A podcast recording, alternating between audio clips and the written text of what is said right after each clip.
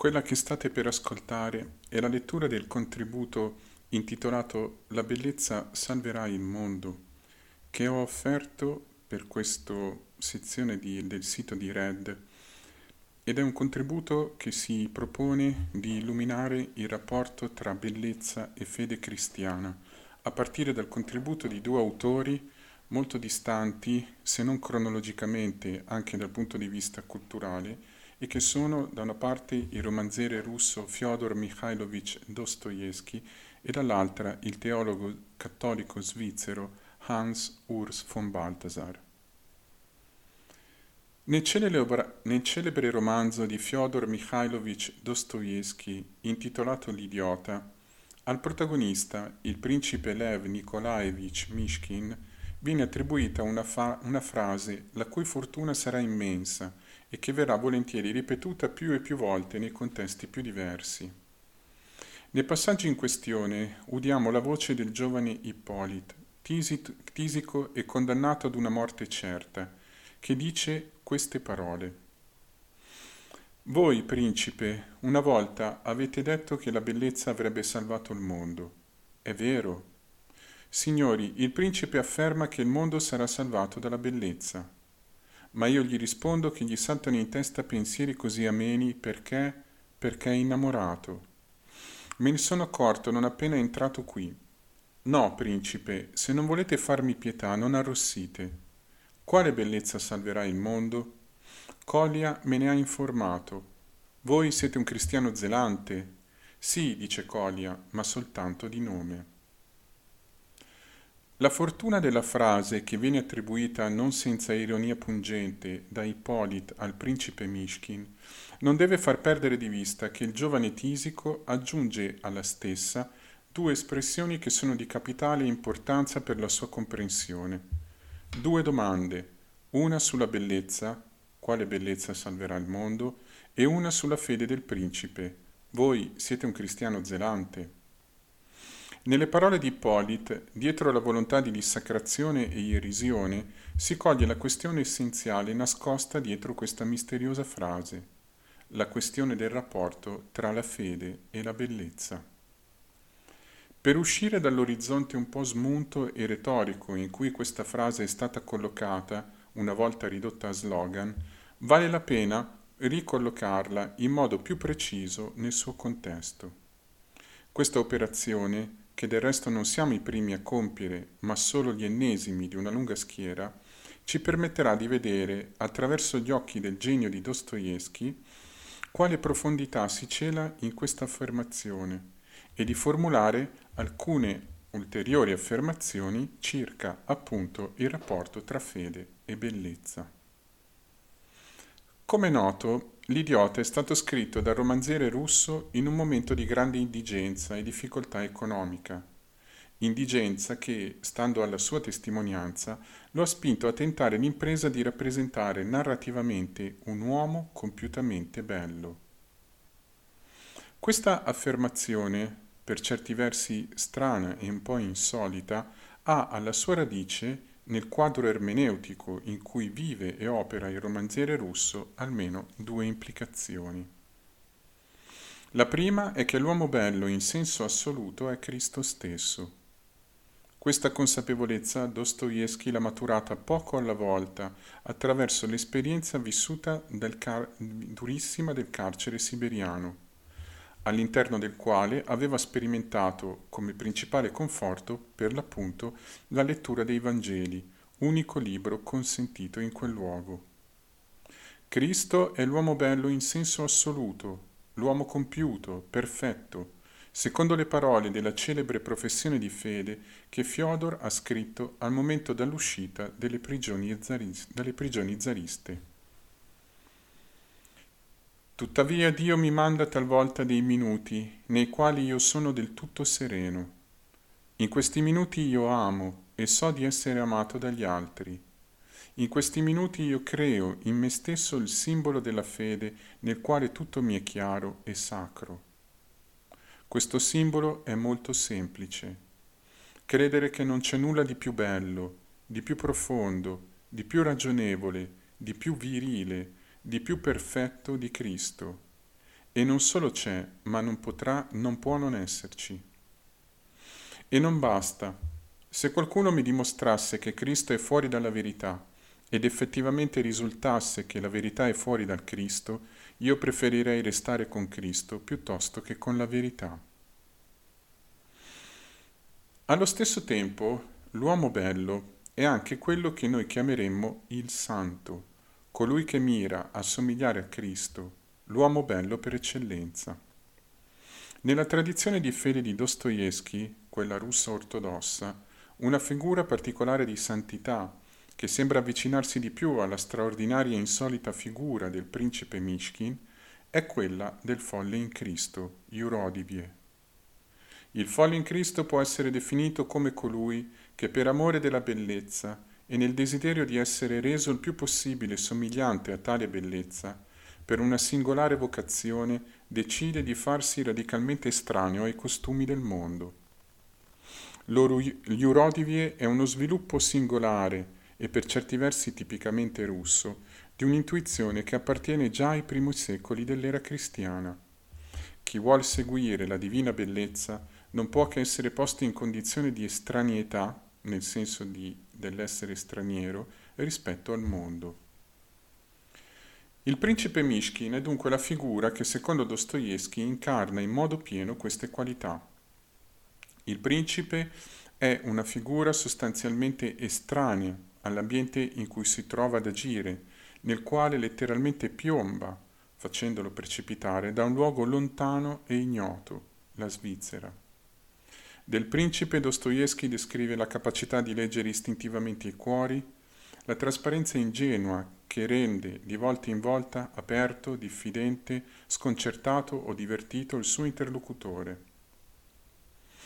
Soprattutto il principe Mishkin appare separato dal consesso in cui si trova ad agire a causa di una misteriosa malattia, il malcaduco, l'epilessia. Questo tratto è così caratteristico della figura del principe che Dostoevsky lo mette immediatamente in rilievo nella primissima descrizione che ne fa. Malattia significa prima di tutto uno sguardo diverso sulla realtà e quindi una percezione diversa anche del suo mistero, del mistero della vita. Questo è uno dei punti più noti della riflessione e dell'arte del romanziere russo. L'epilessia e in particolare lo stato paradossale di beatitudine e abbattimento radicale che genera, porta in sé il marchio di una misteriosa differenza che quasi obbliga a vedere o percepire differentemente la realtà. Uno dei punti in cui emerge la peculiarità del principe è poi il suo rapporto con la bellezza. Questo fatto non stupisce perché la bellezza è uno dei temi importanti del romanzo e proprio perché il principe Mishkin incarna agli occhi di Dostoevsky l'uomo compiutamente bello. Della bellezza viene sviluppato un discorso piuttosto lungo e articolato nel romanzo. Quello che immediatamente stupisce è che uno degli elementi che noi associeremmo istintivamente all'idea di bellezza, il creato e la sua armonia, nel romanzo viene considerato fonte di angoscia e di malessere più che di diletto. È proprio il principe ad esprimersi in questi termini.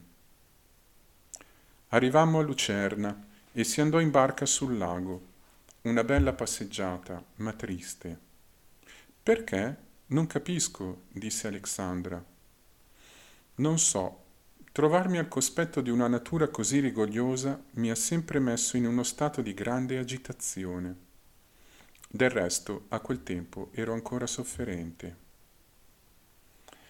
Il cosmos, la creazione, non è più, come nella classicità greca e nella cultura cristiana fino all'avvento della rivoluzione scientifica e industriale, mediatore o riflesso della bellezza incorporea, ideale o meno che sia. La qualità teofanica, cioè la capacità di saper comunicare il divino del creato, non muove più il cuore, dato che l'avvento della mentalità scientista e positivista ha come ucciso questa percezione. Dove quindi si può reperire la bellezza? Nell'epoca moderna, l'epoca del treno e del dominio sulla materia, per parafrasare proprio una frase di Dostoevsky, bisogna volgersi agli esseri umani e in particolare alle loro qualità fisiche e morali. È qui che troviamo, altra sorpresa, il principe come atterrito da un certo tipo di bellezza, come appare dalla sua esitazione di fronte ad, A- ad Aglaia, la figlia minore del generale Epancin. Voi, Aglaia Ivanovna, avete una bellezza straordinaria. Siete così bella che si ha persino paura di guardarvi. E poi, e le doti dell'animo e il carattere, insisté la madre. Non è facile giudicare la bellezza. Io non sono pratico. La bellezza è un mistero. Esiste quindi una bellezza che necessita di una preparazione per essere contemplata perché è terribile. In questa affermazione troviamo quel misto di venerazione e timore che è tipico, secondo un certo filone di pensiero, del sentimento fascinosum e tremendum che incuterebbe il sacro. La percezione della bellezza ha quindi una qualità religiosa intrinseca. Per quale ragione? Dostoevsky non lo dice. Aglaia è certamente descritta come una donna di una particolare bellezza. Tuttavia, il lato misterioso di tale bellezza, è il principe a dire la bellezza è un mistero, non viene esplicitato. Si capisce solo che il bello ha un carattere niente affatto accomodante, ma anzi è piuttosto sconcertante e richiede una preparazione, una specie di maturità. La stessa affermazione vale anche per il rapporto che il principe ha con Natasha Filippovna, altra figura centrale e tragica del romanzo, anch'essa connotata da una particolarissima bellezza, ma drammaticamente ferita. Nei suoi confronti il principe manifesta un atteggiamento ugualmente inaspettato. Prima di attraversare le due stanze che precedevano il salotto, il principe si fermò e come ricordandosi di una cosa si avvicinò a una finestra e prese a osservare alla luce il ritratto di Natascia Filippovna. Pareva che volesse risolvere l'enigma di quel viso che già lo aveva colpito una prima volta. Quella impressione gli si era scolpita nell'anima e perciò cercava di provarla di nuovo e analizzarla. Quel viso, singolarissimo per bellezza e per qualcos'altro, lo colpì questa seconda volta in maniera ancora più forte. Portava impresso un orgoglio sconfinato, insieme a un disprezzo che rasentava l'odio, e nello stesso tempo era semplice, fiducioso, quasi ingenuo. Strano contrasto, che suscitava in chi lo osservava un senso di pietà. Una bellezza abbagliante e quasi insopportabile, un viso pallido e maciato illuminato da due occhi sfavillanti. Il principe lo fissò per un minuto, poi si riprese, si guardò intorno, si accostò rapidamente il ritratto alle labbra e lo baciò. La bellezza che non parla più o incute malessere, quella del cosmo, quella che genera timore, come quella di Aglaia, quella tragica, ferita, persino les- autolesionista e distruttiva come quella di Natasha Filippovna. In tutti questi casi, che hanno un valore paradigmatico all'interno del romanzo, il bello non appare per niente accomodante o conciliante, anzi. Di fronte ad un tale panorama, la domanda sull'identità di questa bellezza emerge in modo ancora più acuto. Ma dunque, in ultima analisi, Qual è la bellezza del personaggio principale, di quell'uomo bello che Dostoevsky voleva ritrarre in modo compiuto e non parziale? I personaggi del romanzo rivelano un atteggiamento ambivalente verso il principe e i suoi modi stravaganti. Alcuni lo irridono, altri lo stimano, altri ne sono fortemente attratti. Dalle parole del principe stesso e dal modo in cui Dostoevsky lo caratterizza, Traspare però, in ultima analisi, che la bellezza di questo straordinario personaggio ha la sua radice in una misteriosa compassione, tale da arrivare ad una sorta di empatia con i peccatori. Allo stesso tempo tale empatia è qualcosa di più che un semplice comprendere o sentire con, ma è una vera e propria disponibilità radicale al perdono, anche verso coloro che lo dileggiano e lo calunniano. Tale disponibilità è del tutto naturale nel principe, nasce da una sorta di umiltà naturale, non ostentata e nemmeno cosciente di sé. Così del tutto naturale è la sua inclinazione ad usare il denaro senza calcolo, al punto di lasciarsi frodare o rendersi ridicolo prestando soldi a chi lo calunnia. Tale bellezza ha, in modo discreto, questo fatto viene all'uso in diversi passaggi, una radice nella persona stessa di Cristo, a cui il principe dedica un monologo che, per quanto sgraziato e un po' sciovinista, è colmo di enfasi e di passione. L'ultima parola di questo monologo è la chiave della bellezza del principe e questa parola è amore. Amore capace di compassione e empatia al punto di identificarsi con i peccatori. Tutta l'essenza del cristianesimo, il vero concetto di Dio, tutto il pensiero fondamentale di Cristo, sono queste le parole di Dostoevsky, è concentrato in questa parola, amore, compresa come profonda comunione, quasi di identificazione, come dicevamo, con i peccatori. E tale moto di identificazione svela un altro tratto, anch'esso sconcertante, della bellezza del principe. Il principe Miskin trova nel romanzo il suo doppio nella figura di Rogojin, figura tetra, portata da una passione divorante e distruttiva per Natasha Filippovna, e anch'egli epilettico. Mishkin e Rogojin sono come due fratelli, due gemelli speculari, ma esprimono due attitudini verso la bellezza totalmente antitetiche. La compassione da una parte e il possesso geloso dall'altra. La compassione del principe per Rogojin è, in questo caso, ancora più paradossale, visto che quest'ultimo ha sviluppato propositi omicidi nei confronti del primo a causa della gelosia e tali propositi gli sono stati manifestati. Un simile gioco di specchi, di sottili rimandi, di analogie e di ambiguità avviene anche tra il principe e alcuni altri personaggi del romanzo ma solo nei confronti di Rogojin il romanziere russo mette in scena il doppio, la radicale ambiguità della risposta umana alla bellezza. Chi sa vedere la ferita di Natasha Filippovna e averne profonda compassione, e chi è invece ammaliato, soggiogato, ossessionato dalla sua bellezza al punto da arrivare a distruggerla. In questo caso l'uomo bello è anche colui che sa amare la bellezza, la sa riconoscere e venerare, sa anche, in qualche misura, sacrificarsi per questa. Ma cos'è dunque la bellezza di cui parla Dostoevsky e perché tale bellezza dovrebbe salvare niente di meno che il mondo? Mir spasiot krasota, recita il testo russo, una frase nella quale è il primo elemento, mir, il mondo o la pace, ad essere messo in rilievo. La bellezza di cui parla qui Dostoevsky è salvifica perché, in ultima analisi, è la bellezza dell'amore crocifisso. La santa follia del principe è quella di rappresentare in modo del tutto naturale e riflesso quasi il paradosso cristiano della croce. Lo sfolgorio della bellezza appare proprio là dove ogni avvenenza è morta, finita, annientata.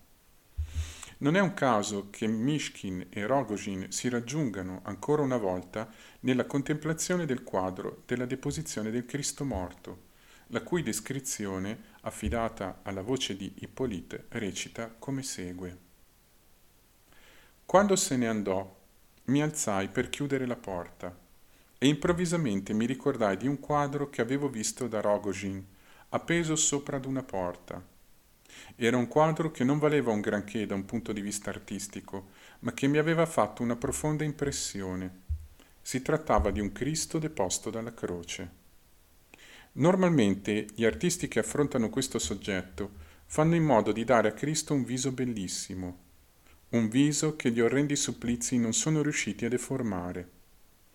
Invece, nel quadro di Rogojin si vede il cadavere di un uomo che è stato straziato prima di essere crocifisso, un uomo percosso dalle guardie e dalla folla, che è stramazzato sotto il peso della croce e che ha sofferto per sei ore, secondo il mio calcolo, prima di morire. Il viso dipinto in quel quadro è proprio quello di un uomo appena tolto dalla croce. Non è irrigidito dalla morte, ma è ancora caldo e, starei per dire, vitale. La sua espressione è quella di chi sta ancora sentendo il dolore patito, un viso di un realismo spietato. Io so che secondo la Chiesa, fin dai primi secoli, Cristo, fatto, fattosi uomo, soffrì realmente come un uomo e che il suo corpo fu soggetto a tutte le leggi della natura. Il viso del quadro è gonfio e sanguinolento, gli occhi dilatati e vitrei. Guardando quel quadro si è presi dall'idea che la natura non sia altro che un mostro enorme, muto, inesorabile, una macchina immensa, ma sorda e insensibile, capace di afferrare, lacerare, schiacciare e assorbire nelle sue viscere un essere che da solo valeva come la natura intera, con tutte le sue leggi, e tutta la terra, che forse fu creata solo perché potesse nascere quell'uomo. Il quadro dà proprio l'impressione di questa forza cieca, crudele, stupida, alla quale tutto è fatalmente soggetto. La risposta all'inesorabile, feroce e implacabile morsa della morte può essere solo questa bellezza, capace di entrare nell'abiezione e nella morte per poterla salvare. Anche se il romanzo ha una conclusione tragica e sembra che Dostoevsky voglia, nell'ultimo atto della trama, levare il campo da ogni forma di ingenuo ottimismo, la parola centrale di quanto accade è proprio questa. La bellezza che salva è quella dell'amore crocifisso. Il rapporto tra bellezza e fede in Dostoevsky si colloca all'interno di una precisa opzione di una posizione fondamentale che caratterizzerà la carriera del romanziere russo lungo la, la sua estensione. Questa posizione potrebbe essere definita come una feroce polemica contro ogni riduzione del mistero uomo a categorie scientiste misurabili, schematizzabili. In questo orizzonte la bellezza non è quella scialba passione sentimentale, emozionale, sottomessa al gusto del singolo soggetto, che domina nel mondo rivoluzionato dalla scienza e dalla tecnica. È piuttosto la rivelazione soggiogante e fonte di venerazione del mistero stesso dell'esistenza. Tale bellezza è capace di illuminare le profondità abissali del cuore umano, le sue contraddizioni, ambiguità, ferite. Ed è tale bellezza che rivela la parola ultima capace di risolvere il nodo scandaloso dell'esistenza umana, Cristo crocifisso. Bisogna proprio dire che da questo punto di vista la parola di Dostoevsky ha una qualità profetica, come spesso è stato detto da alcuni suoi commentatori. E tale qualità profetica si può cogliere nella sua insistenza sulla qualità trascendentale della bellezza e sulla natura religiosa dell'esperienza estetica, anzi sulla natura salvifica di tale esperienza.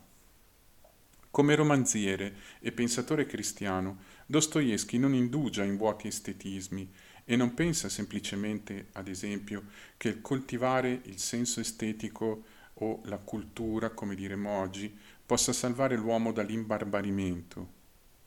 Una tale posizione non rende conto del fatto, molto chiaro alla coscienza di Dostoevsky, che grandi artisti o grandi critici e cultori d'arte o uomini di cultura possono anche essere allo stesso tempo, o proprio per questo, capaci di grandi e piccoli misfatti.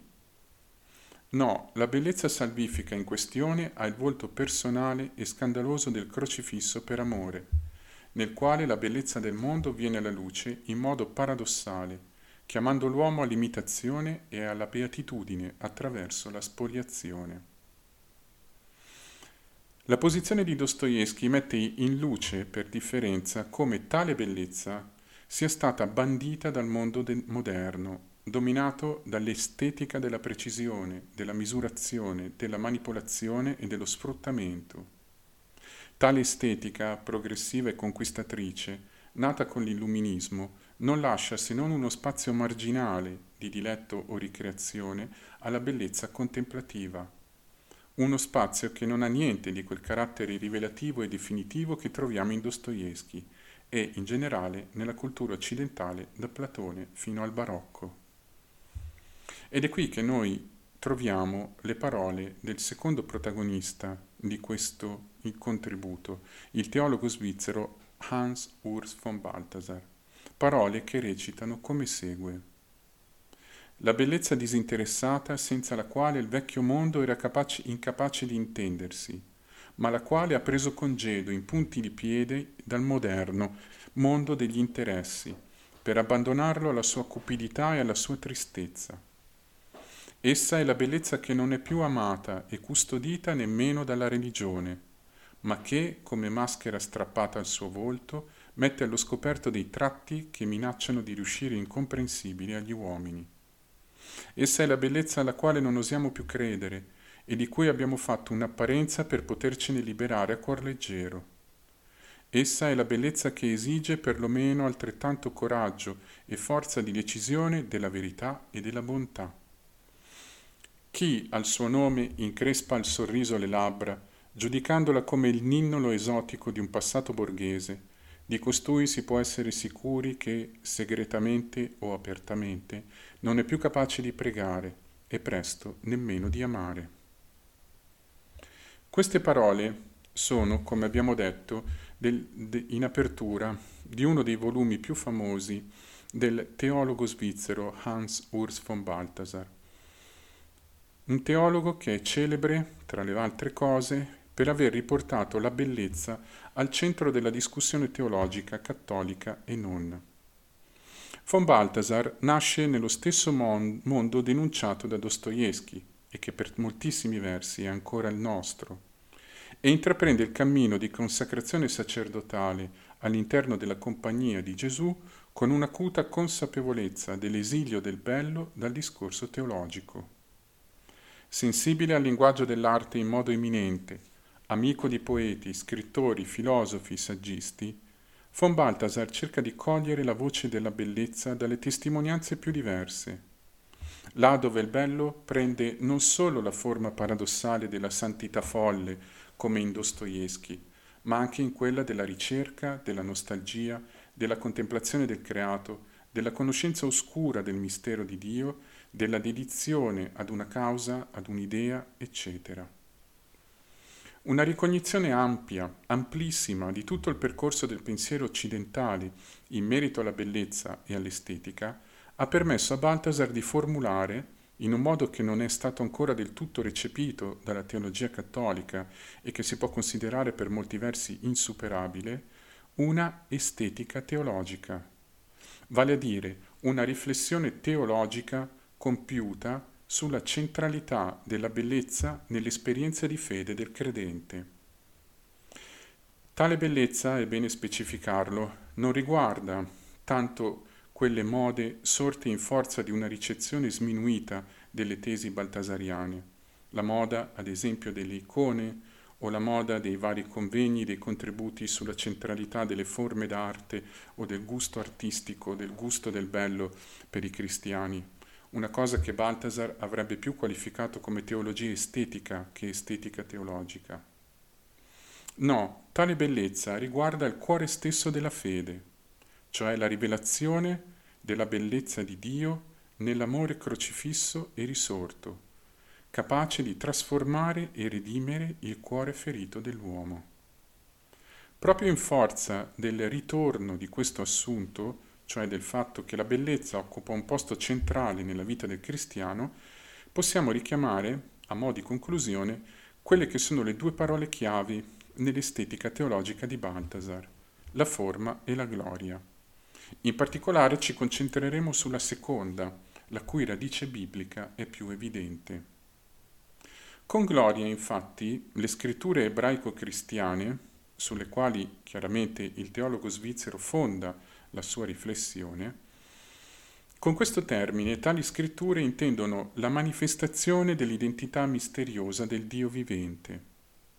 Nell'Antico Testamento la gloria si manifesta in modi diversi a persone diverse.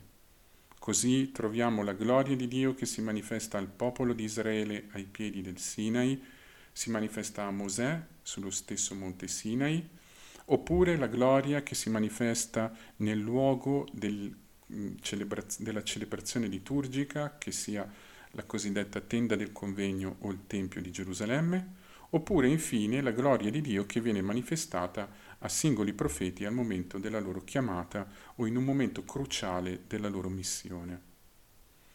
In tali contesti l'apparire della gloria divina genera una reazione di timore e venerazione, la consapevolezza di trovarsi di fronte al mistero per eccellenza, la cui conoscenza implica varcare la soglia impossibile della condizione creaturale. Nessuno può vedere Dio e restare vivo, come recita un celebre versetto del capitolo 33 del libro dell'Esodo. L'incontro con la gloria significa per il popolo eletto e le figure mediatrici sopra evocate entrare nella sfera di un impegno radicale, di una dedizione che dovrebbe essere senza ombre o tentennamenti, la sfera dell'alleanza. La bellezza che si rivela ad Israele è una bellezza che chiama, costituisce l'uomo come ascoltatore della parola divina e lo mette in grado di generare nella sfera del bello, per dirla con Platone. La gloria che genera timore, venerazione, dedizione e anche amore appare ad un certo punto nella forma paradossale e inaspettata della persona del Signore Gesù Cristo. È a questo punto che noi troviamo il passaggio all'Antico Testamento, quel corpo di scritti che raccoglie le testimonianze di coloro che hanno incontrato direttamente o indirettamente la bellezza fatta carne, morta e risorta, e ne danno testimonianza, appunto. Nel figlio che muore crocifisso, la gloria di Dio viene mostrata al mondo nella forma ultima definitiva, una gloria capace di trasformare l'uomo perché sia il più possibile somigliante e conforme a questo modello. Tutte le voci e le segrete armonie della bellezza mondana vengono come raccolte e superate nell'atto d'amore estremo con il quale Dio stesso entra nella morte per uscirne vittorioso. Questo tipo di dinamismo è espresso, come Baltasar nota, in modo particolare da alcuni passaggi del Vangelo di Giovanni e delle lettere paoline.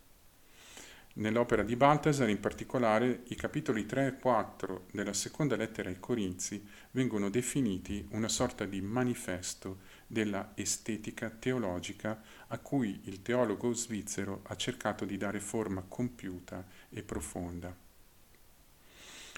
Queste riflessioni permettono a von Balthasar di sviluppare una visione rinnovata del dinamismo dell'atto di fede, cogliendo nella bellezza proprio la via regale per arrivare a Dio, o meglio, la via regale attraverso cui Dio arriva a noi. Uno degli aspetti che il teologo svizzero mette in luce in questo, di questo dinamismo è infatti la complementarietà o la natura di incontro interpersonale dell'esperienza estetica e quindi anche dell'esperienza di fede. Un incontro che è connotato ancora una volta dall'amore. Queste sono le parole di von Balthasar. Alla teologia è sempre stato chiaro che la donazione della fede nella sua concretezza vitale è radicata nell'amore. Al centro si trova l'incontro di una persona con un'altra. Questo incontro è il più semplice che ci sia, non, da, non risultante da parti e nemmeno difficile o complicato. Niente è più semplice per l'uomo che l'atto di amare, che in questo caso può rinunciare ad ogni prudenza e ad ogni preoccupazione perché la donazione alla persona adorata è al tempo stesso donazione alla promessa di eterna beatitudine. Ma non di un amore qualsiasi, come quello tra uomo e uomo, che assolutizzato può diventare demoniaco, e nemmeno dell'amore filosofico delle creature verso Dio si parla, bensì proprio dell'amore cristiano, che si poggia sull'unione ipostatica di Cristo, e che tiene assieme ciò che è umanamente e eternamente incompatibile, vale a dire l'amore per la creatura, percepita come bella, e quello per la bellezza, che le dà forma, dignità, consistenza e luce. Dunque, la bellezza salverà il mondo? A questa domanda si può, dopo aver compiuto questo breve percorso, rispondere in due modi. Il primo potrebbe essere questo. Finché l'uomo sarà capace di percepire la bellezza disinteressata come la chiama Baltasar, sul piano creaturale, il suo occhio sarà libero dalla tentazione della barbarie, del dominio, del controllo, dello sfigurare il mondo e se stesso in nome della propria libertà. Il secondo modo, conseguente al primo, potrebbe essere, proprio grazie a questo spazio, anche ridotto di contemplazione, si può trovare nel cuore umano il luogo dove, inaspettatamente, può cadere il raggio della bellezza divina e far volgere il nostro cuore stesso e la nostra mente verso il centro vivo del mistero. Cristo, l'uomo completamente bello, crocifisso e risorto per amore della nostra condizione. Questo luogo di contemplazione può diventare esso stesso mistero, secondo l'etimologia della parola greca mysterion, il luogo, sterion, dove ciò che prima era muto, mu, ha finalmente parlato.